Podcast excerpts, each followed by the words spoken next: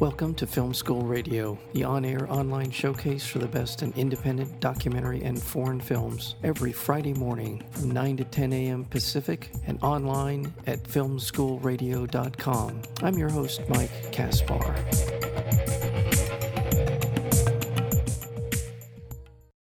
In early November 2018, raging wildfires killed 88 residents and destroyed tens of thousands of homes in the cities of Malibu and Paradise, two very different California communities. In her new Verite documentary, two time Oscar nominated filmmaker Lucy Walker captures the heroism and the horror of the unfathomable disaster. Her character driven expose, Bring Your Own Brigade, also answers a question humanity can no longer afford to ignore. Why are, why are catastrophic wildfires increasing in numbers and the severity around the world. With that, I want to introduce to the show the producer as well as the director of this incredible documentary film called Bring Your Own Brigade, and that would be Lucy Walker. Lucy, welcome back to Film School Radio. Thank you. Where did this come from? Did, you watch the Paradise Fire unfold? How did you sort of jump? Because it feels like you jumped right into this. Mm, well, the secret trick um, was actually that I started working on this film a year previously um, I've been gestating it for a while, thinking like, why is no one making a film about these California wildfires? I looked up and the hills were on fire, the smoke was in the air, the cars and the ash and the yards were covered in ash. And I thought, what is going on? This is, seems like you know hell times. And um, this was even a few years ago, you know, before we had the incredibly dramatic red skies all the way up and down the west coast last September. But even a few years before that, when I moved to California, I thought, what is going on? I thought fire was a problem that we'd solved in medieval times. I'm from London. The last big fire we had there was in 1666, the Great Fire of London. We've solved this stuff. I was living in New York City for film school. And I thought, my gosh, um, you, you know, once in a while a building goes up, but the fire fighters come along and they're incredible and they put it out, right? What is going on with these wildland fires? And I um, was sort of fascinated as they got worse and worse, and we were getting these record breaking fires. And so when a fire came along, the Thomas Fire in 2017, 2018, that was the biggest ever fire in California history, I thought, well, I'll look at that one. I'll have that be a nice contained subject. So just one fire. And there were some very dramatic stories in that one, one incident. And I thought, well, let's look at the residents and the first responders and some of the really dramatic stories. And through that sort of, um, through those individual stories, I want to tell the big picture of a fire and what's going on that seems so dramatic. And I, I had begun that. And no sooner than I had kind of got going working on that and met some firefighters and gotten the hang of embedding with them and riding along and gathering some stories, there was an even bigger fire that summer, the Mendocino Complex fire. And I thought, oh my goodness, I can't make a film about the biggest fire ever in California history when it already got eclipsed three months later is now the second biggest fire in California history what is going on? Why do we have keep having these big fires? And really what the film needs to be is to get to the bottom of all this big picture and not just in california you know we've seen fires around the world they're burning up in australia even siberia or west africa or the amazon you know asia cold places temperate places even like the uk we have we're used to having terrible fires in spain greece portugal southern europe but in northern europe even we were having terrible fires and you think, gosh, what is going on? It's a global crisis, and let's get to the bottom of it. And that was why, when um, the Camp Fire in, in Paradise, California, Northern California, and the Woolsey Fire in Malibu, Southern California came along, I already had the expertise and the familiarity and the contacts and the confidence to just hop in and follow that story as it unfolded and really be in the incidents and also be gathering material from the incidents and know what I was looking at and be able to really seize um, the you know moments uh, as they unfolded.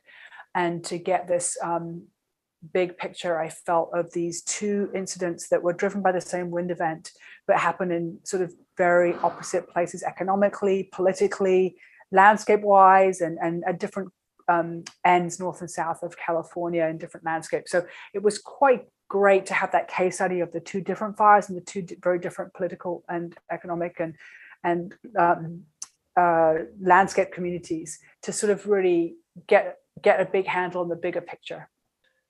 The footage that you have from both fires is so compelling, but also the stories, particularly the people of paradise. The, the first part of the film is more or less devoted to the to what happened in paradise. Absolutely mind-bogglingly frightening and scary and compelling just to see it. And I think the value of that is that for people who for living on another planet, deny reality, whatever, who seem to think that well they could get out from under this, that this is something that is even if it happens, it's something that we could deal with. You see the footage from Paradise and you realize these things are creating their own weather system. These things are doing things that are unfathomable in terms of our ability to deal with them. And I think it shakes us out of this idea that this is something we can ignore. Exactly right. Exactly right. It, they, these things are monsters. And you, you, the image that kept coming to me was of hell was you know that this you know we're in this burning fire pit and it's so much bigger than us. And that's in the christian imagination what we came up with for hell which is the kind of worst punishment we can imagine is a place of hell which is a fiery place. And sort of what we find ourselves in in these fires it's it's absolutely the most um, frightening and overwhelming thing. And and yet firefighters um, do go in there and managed to save people and re- residents as well you know rose to the challenge and so many acts of incredible bravery and heroism and the most harrowing stories. You're right. I mean i mean there's so many stories of individual acts you know um, a dozer driver whose windows were cracking who's not his job you know to go in there and move cars off a road but that's what the moment called for and he saved a huge number of uh, people. Another firefighter on the spot came up with the idea of breaking into a walk he couldn't evacuate people people were stuck in this giant traffic jam of, of an incident. And so he managed to break into a um, cinder block building and temporary shelter residents while the worst of the fire burned through and have the firefighters defend that building. And that's going to change firefighter tactics in these um, areas where you can't evacuate people as fast as you need to. We're going to need to rethink how, how to build communities that when fire comes through, people don't die on massive scale you know, the fire chief in Paradise said, yes, we lost 85 people, but we thought we were going to lose thousands and thousands of people based on that incident.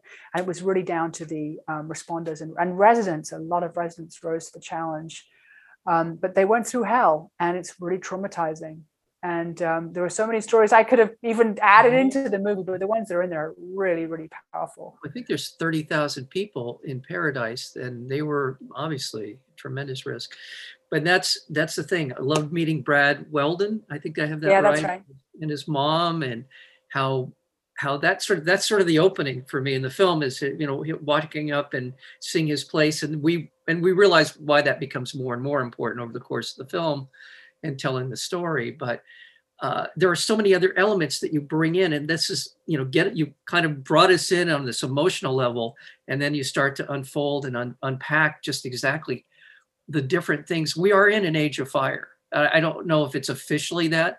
We're in we're in uh, an, an, age of possible extinction as well if we don't do something about it. But it, it, you start to pull these threads, and one I had never heard, and I try to stay on top of these things. It's the story of of uh, Red Emmerson and and all of that stuff. I think that's act that is for me breaking news. I don't know how many people know of that. No, that's that's exactly right. Well, there's a fantastic report, Forbes magazine reporter Chloe Sorvino, and it was um, her story she wrote uh, also caught my eye. And it's fantastic reporting. But no, what was original reporting about the Camp Fire, and I got very moved. There's a moment in the film where you actually, I put myself in the film a couple of times because I I don't normally do that, but I felt like it was important it just so happened that in this um, film, it seemed like the best way of explaining what was going on was actually to include me at a couple of points. And there's a point where I get very upset because I go to this place where the Camp Fire began and I can see the whole landscape that the Camp Fire burned through, and in particular in the first four hours, because a lot of people died because it was just, they could not escape. It came so quickly. And you realized why it came so quickly. And you realized that what the fire had burned through was a lot of it under the management of a logging company and so at that time, the Trump administration was calling for more logging as a solution to these fires, uh, which intuitively, even to me, I mean, I'd been researching it, it sounded pretty like right on. You know, let's get rid of these trees. They're obviously burning us down, right? Let's mm, less fuel. That seems kind of sensible. Um, and yet, when you understood the role that the logging had spread invasive species in these homogenous plantations, where the fire raced through quickly and the kind of slash debris that they were leaving was actually probably a massive factor in why that fire burned faster than any other fire in California history that we know of, which was why it was so fatal because people could not escape. They couldn't even get the evacuation warnings out in time and and so 85 people lost and i could see and i knew all the stories i'd gone around talking to everybody. I could see where the lake was i knew where that road was i knew what had happened to that family there and the people in the car there and the people under the car there. I mean i knew all and where they found the bodies over there. I mean i could see this stories because i'd spoken to so many people and driven around so much and then to understand from that vantage point of where the fire began, where the fire had burned through, that it was logging company land, and that nobody had told that story of all the factors people were focusing on the the obvious thing, which was the electric company whose equipment had begun the fire right. and sparked the blaze, and yet nobody had actually looked at these other factors, and it was it was really kind of a moment of unique reporting, but also sort of outrage that it's easy to not see the big picture. And I think it's really important, you know, to go through and really assess very forensically what's actually going on in these fires. And that's sort of why I wanted to take people into the incidents and really see how they unfolded and include even those horrific scenes of what's going on. Because I think that people get a really hopefully good grasp and they can you can really see the clues. And one of the clues is really about that rapidity of how it spread and how ferociously it spread and how it wasn't about firefighters not doing a good job defending. These that fire was so quick and so huge that there was no defending it that was just trying to save lives to get out of the way. Mm-hmm. and these are things i think that people don't quite understand. It's very hard to understand especially if you come from a kind of urban place where that's not how fire behaves in a city. Or for me coming from a temperate climate like europe you know that's not how fire behaves in a temperate climate either. So it was really interesting. There was so much i learned about this landscape of california where i've moved to as an immigrant from europe. There is so much here uh, the topography of, of california is is so interesting and so unique in some ways And we're a mediterranean climate but our mountains are as close to the the, the shore as almost anywhere in the world as, as big as they are as, as much as it in la county you go from 6000 feet to sea level in less than 30 miles which is basically unheard of. So if something happens in those mountains not only is the fire uh, going to impact people's lives but the mudslides and all of the uh, all the other damage that comes along with it. But that's for another discussion because there's so much in this movie. There's so much here about um, the fact that California does burn. This is this is part of the, the life going back to the original settlers, the Europeans who arrived here, who left because there was too much fire and then came back. There's just there's this great it's a great history and and why California became the gold rush, right? I mean, why all these? There's so much. I don't want to take not to leave it leave it there, but no, thank so you. No, I really appreciate it because I, I felt I felt I feel too that it's kind of for me it was packed with revelation after revelation, and it like I felt the scales dropping from my eyes about the place I lived in and the story and the landscape and the history and how we got into this mess with fires or this danger that we're now in with fires was all about the history and the story of our living in this landscape and since um, indigenous uh, people uh, were here before the Europeans, there's even a story that I found fascinating, which was when the very first boat from Europe sailed up to Los Angeles. You know, it was on fire, and the first name they called um, this land was the Bay of Smoke um, the Baía de, de los Fumos in uh, Portuguese. And um, because it was on fire, and we don't know whether that fire was set deliberately by Native Americans, although we do know that Native Americans did deliberately set fire. And why?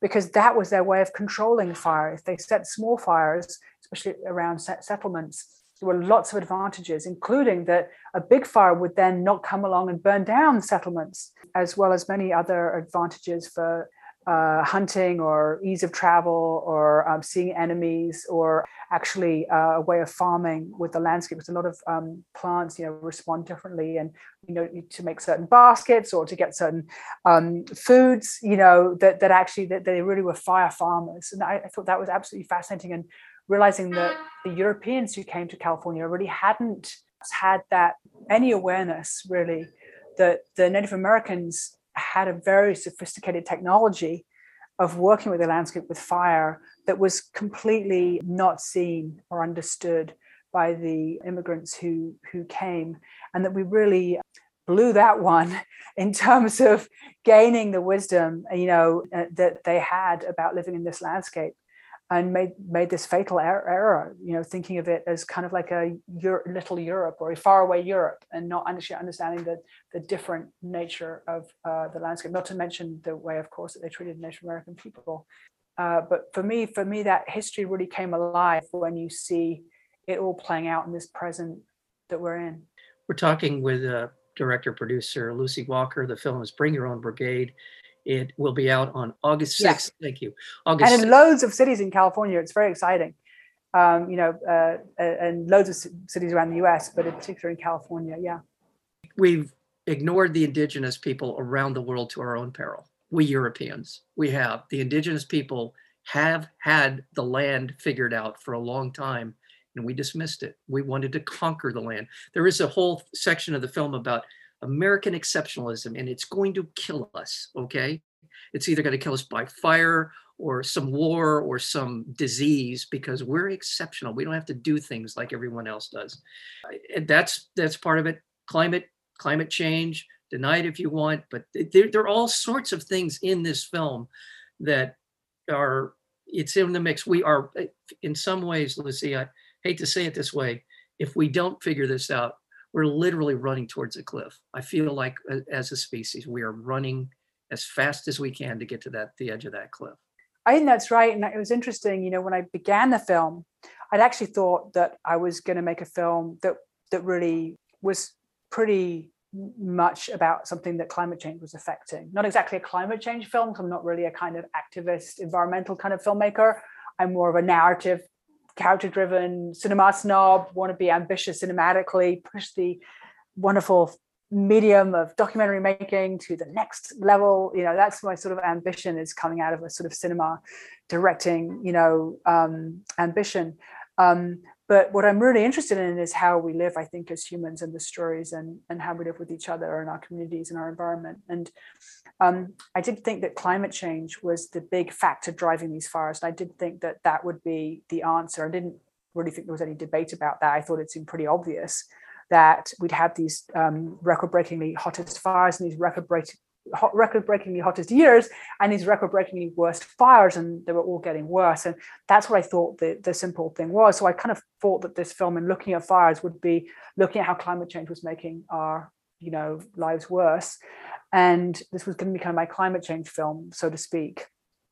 And actually it was only when i got into it i was really humbled to understand that actually that was my misunderstanding and i had to go deeper than that as i think we're asking people to go deeper uh, you know who were on the front lines. And it was really interesting for me to meet people most affected by these fires who didn't really follow the science on climate change. And i think but they're actually also going deeper. So for me it was really interesting to kind of get out of the bubble of my own urban climate change sort of uh, sophisticated you know um, intellectual left-leaning type uh, neighbors and actually out and, and into different um, areas where which had quite different beliefs.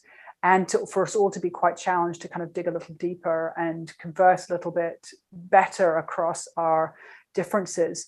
But actually to understand that maybe the film is really more about climate change than i could ever have anticipated because ultimately the film becomes about how we know what the problems are we know what the solutions are but we're not getting it together to implement them. And you see that as we keep following the story because i didn't want to miss anything. So i kept following the story and following these characters uh, even after the fire stopped and sort of saw how the building codes and the rebuilding was actually part of the problem. We're not uh, finding it easy to to to to have difficult conversations about how we need to come together and do things a little bit differently to be much safer together. Even the people who are most on the front lines, and you know, this Dixie fire that's burning right now, it, it started right next to the Camp Fire, and it's another fire that's burning right there. And, and these fires are going to keep burning and threatening the same communities over and over again. And are we able to get it together to make decisions as a community, as a collective? And I, and I thought that it became for me a really interesting take on the climate change problem to understand how difficult it is for us to come together to do things differently. Human beings and you know we're we, we kind of like the things that are right in front of us or the things that are going to happen on tuesday. Things that might happen one of these summers we're not very good at dealing with and things that we have to kind of pay for that might or might not have any vague advantage. It's a very difficult sell when everyone feels that they're really struggling and so I thought that was really illuminating to see that play out. And it wasn't something I was expecting at all. But I like making documentaries where you just follow the story and it takes you places that you hadn't expected. For me, that's a good test that you're doing a good job and that you don't, because you know, you shouldn't have the answers at the beginning, right? You should, as you learn, as you get in there, see more and understand more. And, and I really did making this film. I don't know if it's our species, but we're we're sort of wired for what's immediately in front of us, and we don't as as we don't look further down the road. This may go back to the time when we were struggling to get out of the caves. I don't know, but you know, I there's something we have not. Plus, you factor in money. You factor in big money interest, and one of the things that's in here that, in my opinion, is important is real estate. You know, it's a huge industry that's completely unregulated, and everyone wants to build on a hilltop. Everyone wants to build in a canyon. Everyone wants to build, you know, in these places that are scenic and beautiful. Who wouldn't? At the same time, nobody wants to held, be held accountable. And you, someone says so in the film. No one's accountable. And one person did say something that my, in my time in public service, always I always thought about as something that would be important. A regional plan. And, and there is actually a regional planning office in LA County, and there's one in Orange County, and there's one everywhere. And yet they never seem to be planning regionally other than roadways. You yes, they account for roadways and traffic mitigation.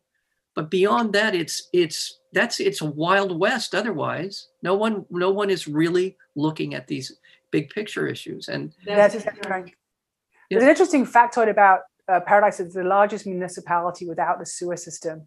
And that image of us not getting it together to to take care of our own shit, even so to speak, if I may say so, um, but the same thing, yeah, with the regional planning and understanding that these places that burn the whole time, are they the places to put mansions with enormous amounts of uh, expensive objects that we then need to protect and insure? And realizing that the insurance, you know, industry is now going to be putting the brakes on the situation because they're stopping to insure these homes, and so it's going to be the very rich people who can afford to lose everything or can afford their own private firefighters that are going to be protected and, and realizing the extent to which, as with so many of these disasters, it's it's really um, it's going to be really tough for all but the mega wealthy to survive. I used to think that the insurance companies would band together to help mitigate climate change because this is going to cost them a lot of money, right? You would think that they would have a vested interest, but they're pushing it off into the into the public realm to pay for this stuff. So they're not really going to be held accountable or not going to be held financially accountable. So we really have to get our shit together. Uh, and um, and thank you so much, Lucy Walker. I'm so I'm, it's always a, an honor and a thrill to talk with you. We, we've you've been on for the Crash Reel, Waste Land, Countdown to Zero, which I absolutely love, and the Tsunami and the Cherry Blossom. And and this Bring Your Own Brigade is just a fantastic documentary. Also. Oh, you're so kind. I love it. Well, we weren't on Zoom ever before. This no, is one of the times. this is true. Well, thank you so much. I know it's a busy day for you, and I'll let you go. But thank you so much. Come back thank in. you. I really appreciate it. All right. Thank you. Take care. Great. Thanks.